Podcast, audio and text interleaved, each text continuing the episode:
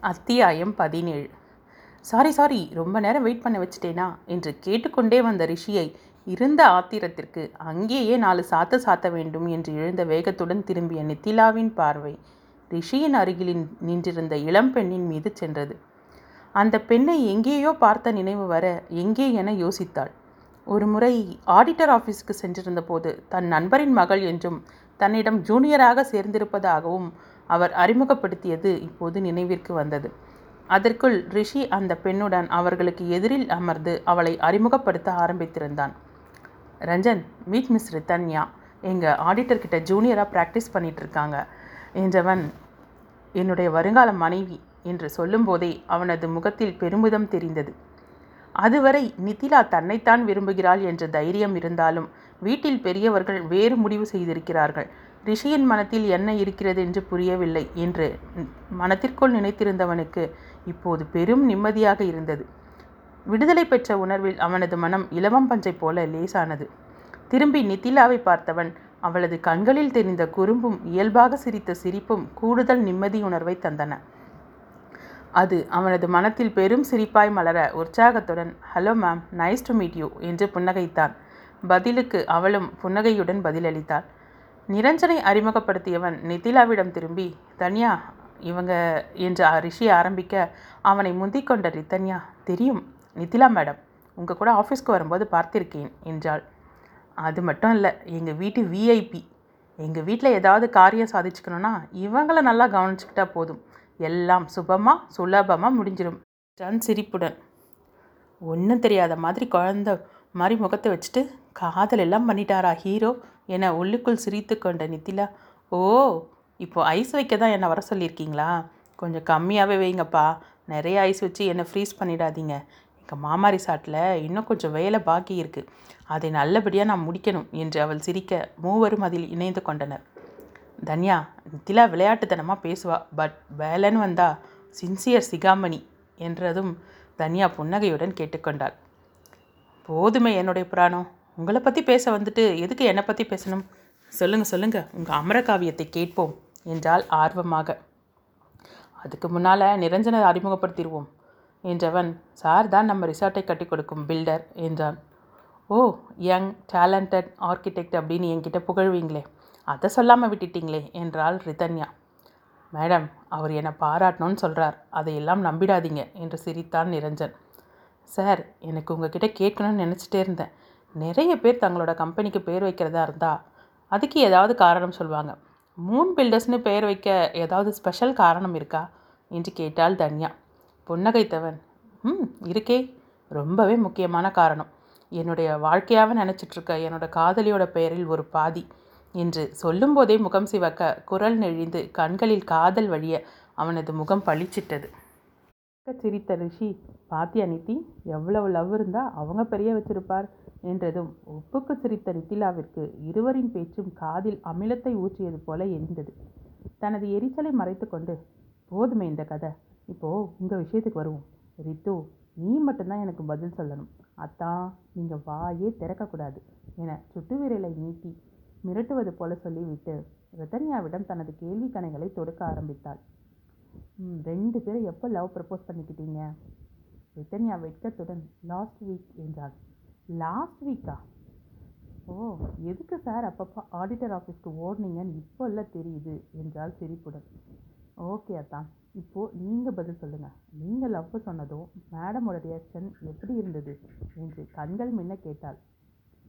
Please Nikhila நான் ரொம்ப பாவம். என்னை விட்டுடுங்க என்று ரித்தன்யா கெஞ்சுவது போல சொன்னார் வெரி சாரி ரித்து அத்தா என்னை என்னன்னு சொல்லி அறிமுகப்படுத்தினார்.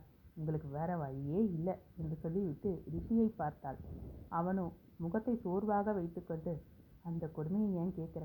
நான் என்னோட லவ்வை சொன்னதும் ஒரு கேள்வி கேட்டா பாரு நல்லா குட்டிச்சவராக பார்த்து முட்டிக்கலாமான்னு இருந்தது என்றான்.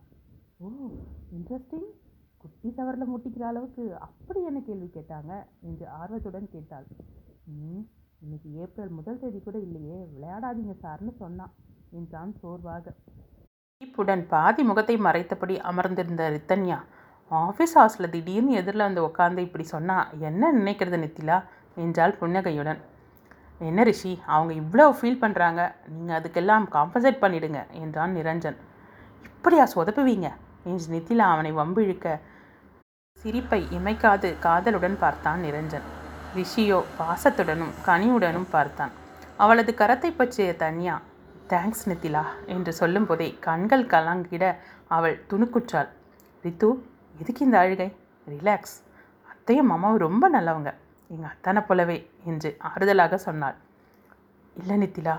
நான் உங்களை நினச்சி தான் கொஞ்சம் கவலைப்பட்டேன். ஆடிட்டர் அங்கிளை பார்க்க ஒரு முறை இவரோட அப்பா வந்திருந்தாங்க. பேச்சு வாக்கில் ரிஷிக்கும் உங்களுக்கும் கூடிய சீக்கிரம் கல்யாணம்னு சொன்னார்.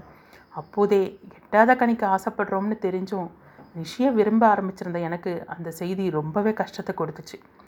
ரிஷி என்கிட்ட காதலை சொன்னதும் ஒரு கணம் இது நிஜமா இல்லை கனவான்னு புரிஞ்சிக்க முடியலை. அவர் முகத்தில் இருந்த தீவிரம் உண்மைன்னு புரிய வச்சது. ஆனால் நீங்கள் அவரை விரும்பி இருந்தான்னு ஒரு கேள்வி என் மனசில் அழுத்திக்கிட்டே இருந்துச்சு.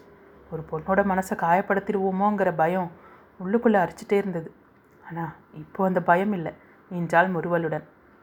ரித்தன்யா சொன்ன செய்தி தனக்கும் தனக்கும் பொருந்தும். ரிஷிக்கு தன்னை திருமணம் செய்து வைக்க வேண்டும் என்ற வைதேகியின் எண்ணத்தை சமீபமாக அறிந்த நித்திலாவிற்குள் பெரும் அதிர்ச்சி. ஆதரவற்று நின்ற தன்னை குடும்பத்தில் ஒருத்தியாக இணைத்து கொண்ட அந்த அன்பு நெஞ்சங்களை தான் எப்படி சமாளிக்கப் போகிறோம்? ரிஷியின் மீது தனக்கிருப்பது உடன்பிறவா சகோதர பாசம் மட்டுமே என்ற நிஜத்தை அவர்களிடம் எப்படி சொல்வது என்ற சங்கடம் அவளை உள்ளுக்குள் அறுத்து கொண்டிருந்தது. அதே சமயம் ரிஷியின் மனத்திலும் தன்னை பற்றி அப்படி எந்த அபிப்பிராயமும் இருக்காது என்று நம்பினாள்.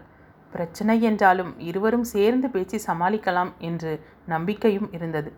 ஆனால் எந்த சங்கடங்களுக்குள்ளும் தங்களை ஆளாக்காமல் ஒரு விடிவை கொடுத்த கடவுள் தன்னை காத்திருப்பதை எண்ணி பெரும் நிம்மதி கொண்டாள்.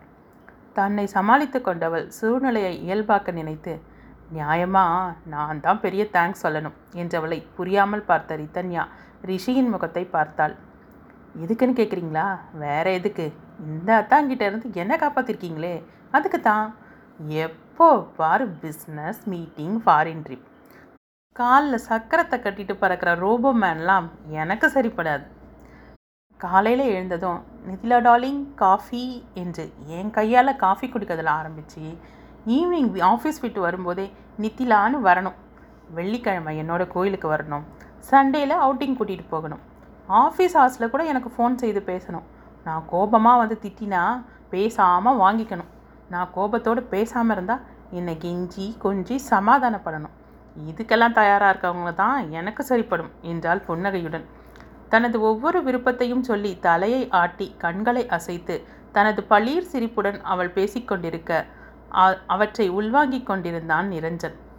இது மட்டும்தானா நிலா? இதற்கு மேலேயே உன்னை என் கண்ணுக்குள் வைத்து பார்த்துக்கொள்ள நான் ஒருவன் இருக்கிறேனே அது ஏன் உனக்கு புரியவில்லை? என்ற ஆழ்மனத்தின் எண்ணம் அவனை ஆட்டி படைத்து கொண்டிருந்தது. ஐயோ அம்மா தாயே இதெல்லாம் நமக்கு சரிப்படாது. நான் தான் உனக்கு பெரிய தேங்க்ஸ் சொல்லணும். உண்மையிலேயே இதெல்லாம் செய்ய ஒரு சூப்பர்மேன் வரணும். அப்படி இல்லைன்னா நீ கடைசி வரைக்கும் அவையார் தான் என்று சிரித்தான் ரிஷி.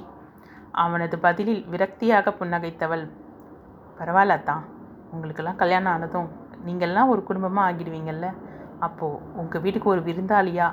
யாரும் இல்லாத இந்த நித்திலா வந்தா வா பாசமாக ஒரு வார்த்தை சொன்னால் போதும். வேற எதுவும் எனக்கு வேணாம். எனும்போதே அவளது குரல் தழுத்தழுத்து கண்கள் கலக்கிவிட்டன. இன்று வரை அவளை அப்படி ஒரு சூழ்நிலையில் பார்க்காத நிரஞ்சன் தீயை மிதித்தது போல துடித்து போனவனாக உடல் இறுக நிமிர்ந்தான். சிறு வயதிலேயே தாயை இழந்தவளுக்கு தந்தையே தாயுமானவராக இருந்து வளர்த்ததையும் பாட்டியின் பாசமும் அவன் அறிந்தது.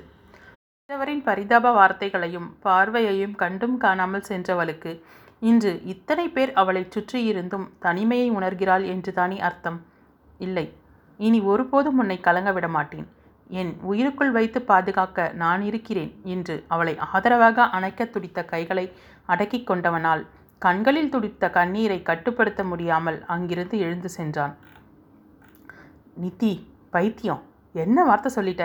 என்றபடி அவள் அருகில் வந்தமர்ந்த ரிஷி பாசத்துடன் அவளது தலையை வருடி கொடுத்தான். உனக்காக நாங்கள்லாம் இருக்கோம். நீ எப்படி அந்த வார்த்தையை சொல்லலாம்? அது எப்போதும் உன்னோட வீடு. உனக்கு இருக்கும் உரிமை அந்த வீட்டில் எப்போதும் கிடைக்கும். அப்பா அம்மாவிடம் கூட சொல்லாமல் முதல்ல நான் உன்கிட்ட தானே தன்யாவை பற்றி சொன்னேன். ஒரே வார்த்தையில் எல்லாரையும் அந்நியமாக ஆக்கிட்டியே என்றவனது குரல் தளர்ந்து போயிருந்தது. நிதிலா இன்னொரு முறை இப்படி பேசாதீங்க ப்ளீஸ் நீங்கள் எனக்கு சிஸ்டர் மாதிரி என்ற தானியாவின் கரத்தை இறுக பற்றி கொண்டாள். சாரியத்தான் சாரி ரித்து. உங்களோட நல்ல முறையை நான் ஸ்பாயில் பண்ணிட்டேன் என்று மன்னிப்பு கேட்டவளின் கண்கள் அங்கே இல்லாத நிரஞ்சனை தேடியது. ஆர்டர் செய்திருந்த உணவு வகைகளும் வந்துவிட ரிஷி நிரஞ்சனை மொபைலில் அழைத்தான். அவளது குறும்பை வானவில்லின் வர்ணஜாலத்தை அவளது விழிகளில் காண்பிக்கும் மாற்றங்களை கவனித்து அதற்கு தக்க பல்வேறு உணர்ச்சிகள் வசப்பட்டிருந்த நிரஞ்சனின் முகம் அவளுடைய வார்த்தைகளில் சட்டென்று அதிர்ந்து துடித்து போயின. மனத்தளவில் அவள் அனுபவிக்கும் நிராதரவான நிலை நிதர்சனமாக தெரிய அந்த உண்மையில் மனம் கலங்கி போனான். ரெஸ்ட்ரூம் சென்று தன்னை சீர்படுத்தி கொண்டு வந்தவன் அமைதியாக சாப்பிட்டான். நிதிலாவை மீண்டும் பேசி அங்கே நிலவிய அமைதியை கலைத்து கொண்டிருந்தாள். ரிசார்ட் வேலை முடிந்ததும் ரிதன்யாவை பற்றி வீட்டில் சொல்லலாம் என்று அவள் சொல்ல ரிஷியும் சம்மதித்தான். தான் ரிதன்யாவை விட்டுவிட்டு வருவதாகவும் நிரஞ்சனுடன் வீட்டிற்கு செல்லும்படியும் நிதிலாவிடம் சொல்லிவிட்டு கிளம்பினான். அவர்களது கார் கண்ணிலிருந்து மறையும் வரை புன்னகையுடன் அவர்களுக்கு கையசைத்து விடை கொடுத்தவள். நிரஞ்சனின் பக்கமாக திரும்பாமல் ஆட்டோ ஸ்டாண்டை நோக்கி நடந்தாள். அடுத்த நொடி அவளது மணிக்கட்டை பற்றிய நிரஞ்சன் சொன்னது நினைவில்லையா? வா என்னோடு என்று அவளை பிடித்து இழுத்துச் செல்லாத குறையாக அழைத்துச் சென்று காரில் ஏற்றினான். அத்தியாயம் பதினெட்டு. உள்ளுக்குள் குமுறிய கோபத்தை அடக்கிக் கொண்டு அவன் பிடித்த பிடியில் வலித்த மணிக்கட்டை தடவி கொண்டே வெளியே வேடிக்கை பார்த்து கொண்டிருந்தாள். மழை தூறிக்கொண்டிருக்க நிரஞ்சன் காரை நிதானமாக செலுத்தி கொண்டிருந்தான். வெளியில் கும்மிருட்டு மின்னலில் வரும் வெளிச்சம் காரின் ஹெட்லைட் தவிர வேறு வெளிச்சம் இல்லாத இருந்தது. மழையில் காரை செலுத்துவதில் கவனம் செலுத்தியதால் நிரஞ்சனும் எதுவும் பேசவில்லை. காரில் நிலவிய அமைதியும் ரெஸ்டாரண்டில் அவனது பதிலால் ஏற்பட்ட எரிச்சலும் வலுக்கட்டாயமாக தன்னை காரில் ஏற்றியவன் மீது வந்த கோபமும் இறுக்கத்தை கொடுத்தது. கடவுளே வீடு போய் சேர இருபது நிமிஷமாவது ஆகும். அதுவரை எப்படி பொறுத்திருக்கப் போகிறோம்?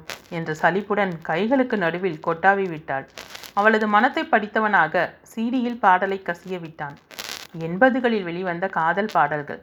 அந்த இரவின் அமைதியில் மென்மையான இசையில் எஸ்பிபியின் குரலில் குழைவுடன் ஒவ்வொரு பாடலும் தேனாக இனித்தது. சலித்திருந்த மனத்திற்கு பாடல் தெம்பூட்டியது போல இருக்க அவள் முகத்தில் புன்னகை கூட அரும்பியது. நந்தா என் நிலா என அடுத்த பாடல் ஆரம்பிக்கவும் நித்திலா தன்னை அறியாமல் நிரஞ்சனை பார்த்தாள். அவனுக்கு மிகவும் பிடித்த பாட்டு. எத்தனையோ முறை அவன் அந்த பாடலை பாடும்போது கேட்டிருக்கிறாள். பாடும்போதே அதில் குழைவையும் காதலையும் சேர்த்து கொண்டு வருவான். அவனுக்கே தெரியாமல் ஒருமுறை அவன் பாடும்போது பதிவு செய்ததை இன்றும் பொக்கிஷமாக பாதுகாத்து வைத்திருப்பதையும் எண்ணிக்கொண்டிருக்கும் போதே நிரஞ்சனும் உடன் சேர்ந்து பாடத் தொடங்கினான்.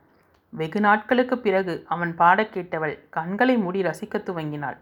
மீண்டும் அவள் கண்களை திறந்தபோது பாடல் முடிந்து காரும் நின்றிருந்தது.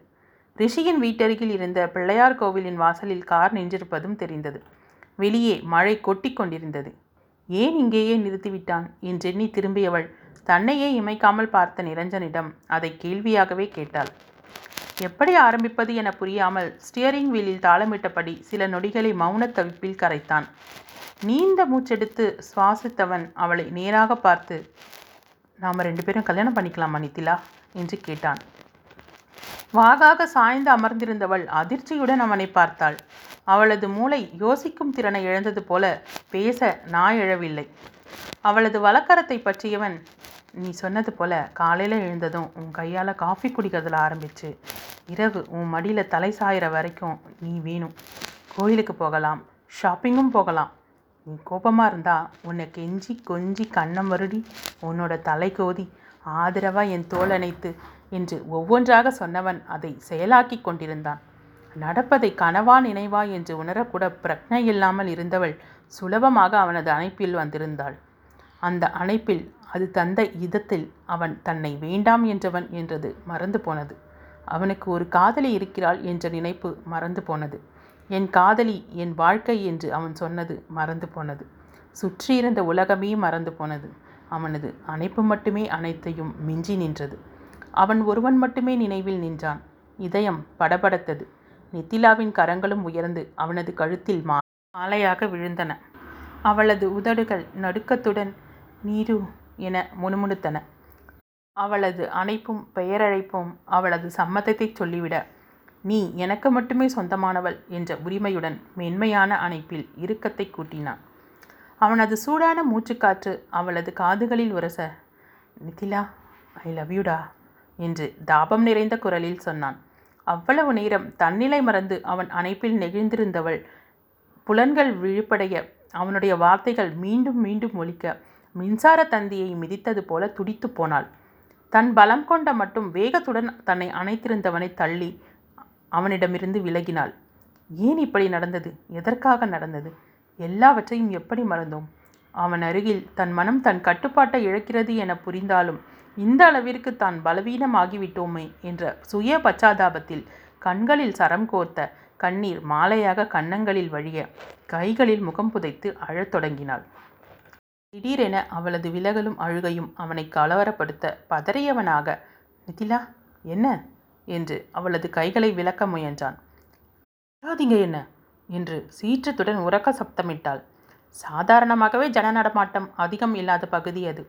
போதாதற்கு மழை வெறு பெய்து கொண்டிருப்பதால் அவளது சப்தம் அந்த ஏசிக்காரின் கதவுகளும் அடைத்திருக்கும் நிலையில் நிச்சயம் வெளியே கேட்டிருக்காது. இருந்தும் ஒரு முறை சுற்றி பார்த்தவன் நித்திலாவின் முகத்தை புரியாமல் பார்த்தான். அவள் வேகமாக தன் சீட் பெல்ட்டை கழற்ற முயன்று கொண்டிருக்க நிதிலா இப்போ என்ன ஆச்சு? ப்ளீஸ் நான் உன்கிட்ட பேசியே ஆகணும் என்று மிருதுவாகவே சொன்னான். அவனது பார்வையிலும் பேச்சிலும் தன் காதலை அவளுக்கு புரிய வைத்து விட வேண்டும் என்ற வேகம் இருந்தது. அவள் புரிந்து கொள்ள வேண்டுமே என்ற தவிப்பும் தெரிந்தது. அவளுக்கோ அவன் தன்னை மேலும் மேலும் ஏமாற்றுவதாகவே தோன்றியது.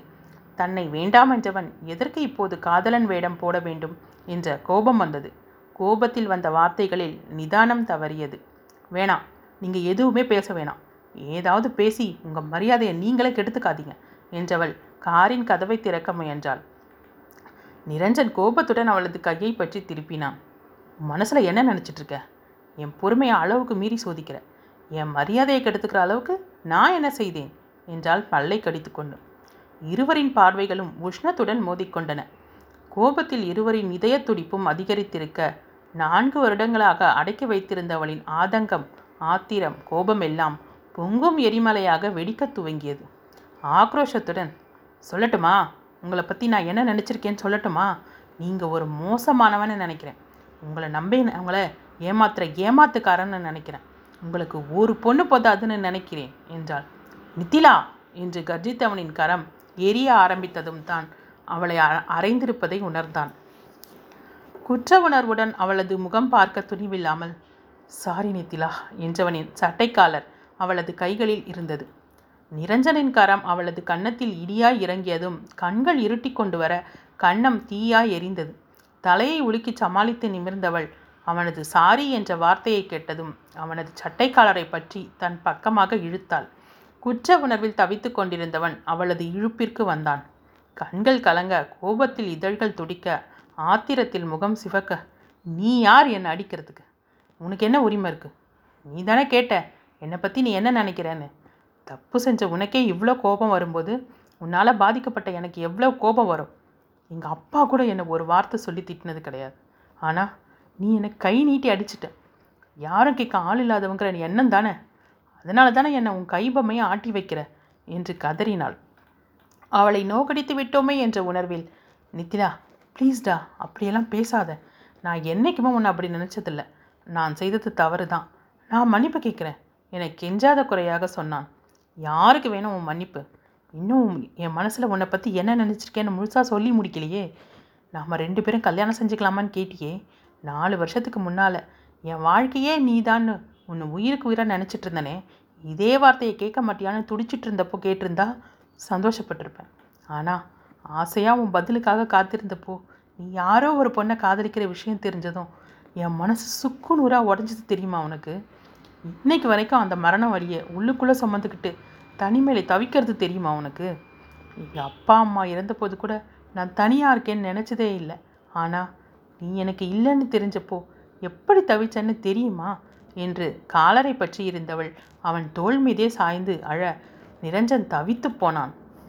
கடவுளே என்ன சொல்கிறாள்? யா நான் யாரையோ எப்படி? யார் இவளிடம் தவறாக சொல்லியிருப்பார்கள்? இல்லை இவள் தவறாக புரிந்து கொண்டாளா? இனி எண்ணியவனாக. நித்லா இங்கே பார் என்று அவளது முகத்தை கையில் ஏந்தியவன். உன்கிட்ட யாரோ தப்பாக சொல்லியிருக்காங்க.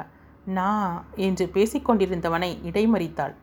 அவன் கையை பிடித்து தள்ளியவள் நானே என் காதால் கேட்டேன். அத்தை என்னை பற்றி சொன்னப்போ நீ உன் காதலியை பற்றி சொன்னதை என் காதால் கேட்டேன்? என்று பிடிவாதமாக சொல்ல அவன் செய்வதறியாமல் பார்த்தான். அவசரத்தில் தப்பாக புரிஞ்சுக்காத நித்திலா நான் சொல்கிறத கேளு. போதும் உன்னை பற்றி நான் புரிஞ்சுக்கிட்டதெல்லாம் போதும். என்னை விட்டுடு. பாவம் இந்து அவளுக்காவது நல்ல வாழ்க்கையை அமைச்சு கொடு என்றாள் அழுகையோடே. "இ- இ- இந்துவா? என்றவனது குரலில் தெரிந்தது கோபமா எரிச்சலா ஆச்சரியமா என இனம் பிரிக்க முடியவில்லை. அவன் மேலே ரொம்பவே அன்பு வச்சிருக்கா. அவளையாவது ஏமாத்தாமல் நல்லபடியாக கல்யாணம் செஞ்சுட்டு குடும்பம் நடத்து. ஒரு நித்திலா போதும். இந்துவை இன்னொரு நித்திலாவாக ஆக்கிடாத என்றதும் அங்கே பேரமைதி நிலவியது. நிரஞ்சனின் மனம் அமைதி இழந்து தவித்தது. அவளை பார்க்கவே எரிச்சலாக வந்தது. போயும் போயும் இந்துவுடனா தன்னை இணைத்து பார்த்தாள் என்று நினைத்தவனுக்கு பேசவே முடியவில்லை. சொல்லப்போனால் அதை அவனால் ஜீரணிக்க முடியவில்லை. புயலுக்கு பின்னே அமைதி போல நித்திலா என்ற எரிமலை வெடித்ததில் அவளது கோபம் சற்று அடங்கியிருந்தது. கண்களை மூடி சீட்டிலேயே சாய்ந்து அமர்ந்திருந்தவளின் கண்களிலிருந்து கோடாக கண்ணீர் வழிந்தது. ஒன்றுமில்லாத ஒரு விஷயத்தை மனத்தில் போட்டு உழப்பி நான்கு வருடங்கள் தானும் வேதனைப்பட்டு தன்னையும் வேதனைப்படுத்தியவளை பார்த்த நிரஞ்சனுக்கு இப்போது எதை பேசினாலும் அவளது மண்டையில் ஏறப்போவதில்லை. தன்னாலும் அவளுக்கு புரிய வைக்கும் அளவிற்கு பொறுமை இல்லை என்று உணர்ந்தவனாக காரை கிளப்பினான். போர்டிகோவில் காரை நிறுத்தினான்.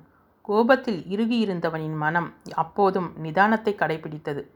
அவள் இறங்கவும் நிதிலா என்று பெரிய குரலில் அழைத்தான். அவன் குரலுக்கு அவனை திரும்பி பார்க்காமல் நின்றாள்.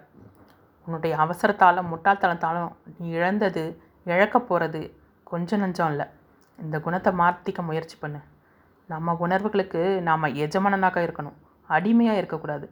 உன்னுடைய தவறை நீ உணரும்போது உன் கையில் எதுவுமே இருக்க போகிறதில்ல அன்னைக்கு நீ அழுதாலும் எதுவும் திரும்பி வராது என்றார் அசையாமல் நின்றவள் பெருமூச்சை ஒன்றை வெளியிட்டுவிட்டு அங்கிருந்து நகர முயல. நிரஞ்சனின் மொபைல் இசைப்பாடி அழைத்தது. யார் இந்த நேரம்? என எண்ணியவனாக எடுத்தவன் மறுபுறம் இந்துவின் அழுகுரலை கேட்டதும் சான் என்னாச்சு? என்று பதட்டத்துடன் கேட்டான். அவளது பேரை கேட்டதும் இவ்வளவு நேரம் தன்னிடம் காதல் பாடம். இப்போது இந்துவா? என்று எழுந்த கோபத்தை கைகளை மடக்கி அடக்க முயன்றாள் ஓட்டமும் நடையுமாக அங்கிருந்து அகன்ற வேகத்தில் அவளது மனத்தில் இருக்கும் கோபத்தின் அளவு புரிந்தது. நிரஞ்சனால் அதை வேடிக்கை மட்டுமே பார்க்க முடிந்தது.